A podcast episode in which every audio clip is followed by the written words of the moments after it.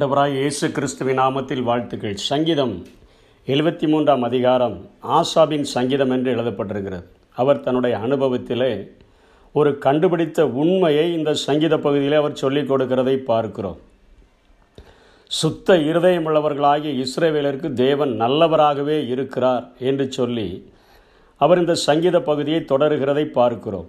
என்னுடைய கால்கள் தள்ளாடுதலுக்கும் என் அடிதல் அடிகள் சறுக்குதலுக்கும் சற்றே தப்பிற்று என்று சொல்லி தனக்கு நேர இருந்த ஒரு ஆபத்தையும் அவர் பேசுகிறதை பார்க்கிறோம். என்னையா அவருடைய வாழ்வில் நடந்தது என்று சொல்லி இந்த வசனங்களுக்கு உள்ளே சென்று போய் பார்க்கும் பொழுது அவர் தன்னுடைய நிலைமையை பார்க்கிறார் துன்மார்க்கனுடைய வாழ்க்கையை பார்க்கிறார். தன்னுடைய வாழ்க்கையும் துன்மார்க்கனுடைய வாழ்க்கையும் அவர் ஒப்பிட்டு பார்க்கும் பொழுது நான்காம் வசனத்திலிருந்து பதினான்காம் வசனம் வரையிலும் அவர் துன்மார்க்கனுடைய வாழ்க்கையை மெச்சி பேசுகிறதை பார்க்கிறோம். மரண பரியந்தமும் அவர்களுக்கு எடுக்கனில்லை அவர்கள் பலன் உறுதியாக இருக்கிறது வருத்தம் இல்லை தண்டனை இல்லை உபாதை இல்லை. விரும்புகிறதை விட அதிகமாக நடக்கிறது.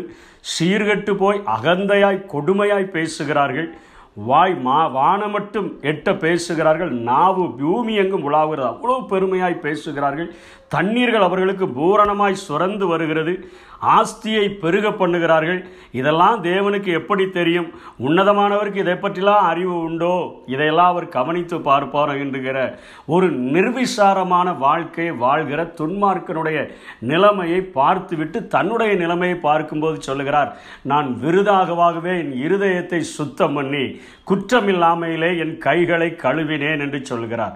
நாள்தோறும் நான் வாதிக்கப்படுகிறேன் காலைதோறும் நான் தண்டிக்கப்பட்டு இருக்கிறேன் என்று சொல்லி தன்னுடைய காரியத்தை அவர் சொல்லுகிறதை பார்க்கிறோம். அதாவது நான் விழிக்கும் போது துன்பத்துக்கும் துயரத்துக்கும் தான் நான் குட் மார்னிங் சொல்ல வேண்டியது இருக்குது. நான் படுக்கும் பொழுது என்னுடைய துன்பங்களும் துயரங்களும் வேதனைகளும் என் போர்வையோடு கூட ஒட்டி கொள்ளுகிற ஒரு நிலைமையில் வாழ்கிறேன். ஆனால் உண்மை அறியாத இருதயத்தை சுத்தம் பண்ணாமல் குற்றமில்லாமையினாலே கைகளை கழுவாத ஒரு மனிதன் அவ்வளவு ஆசீர்வாதமாய் வாழ்கிறான்.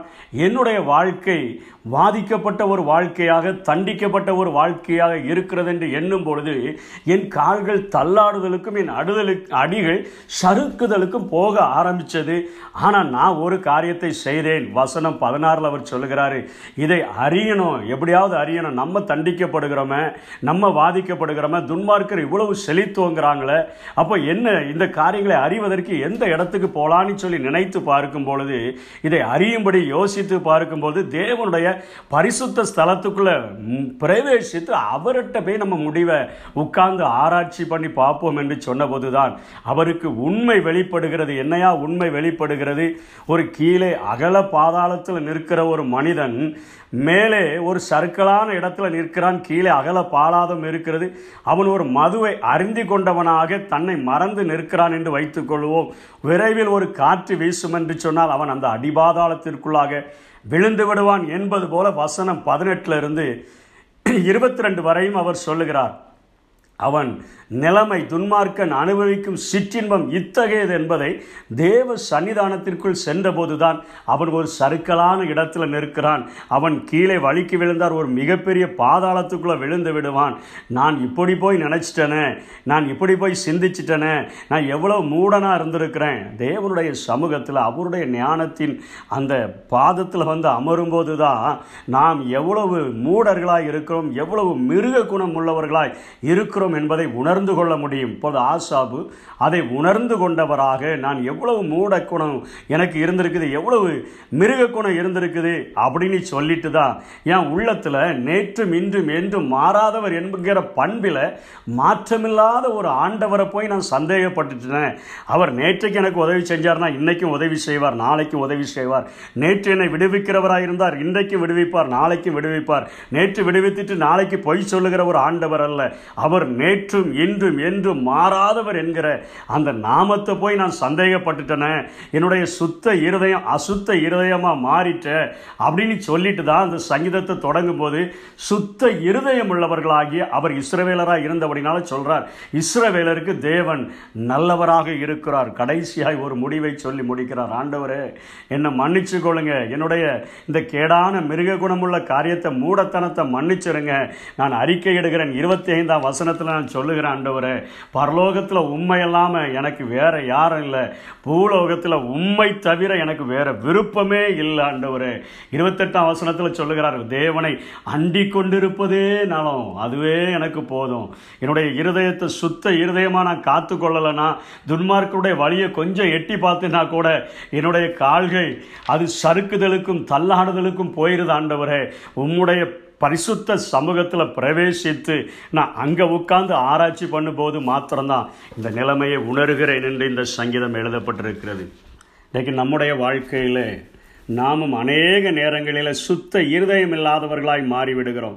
தேவனுடைய வல்லமையை நாம் சந்தேகப்பட ஆரம்பித்து விடுகிறோம். நேற்று உதவி செய்தார்.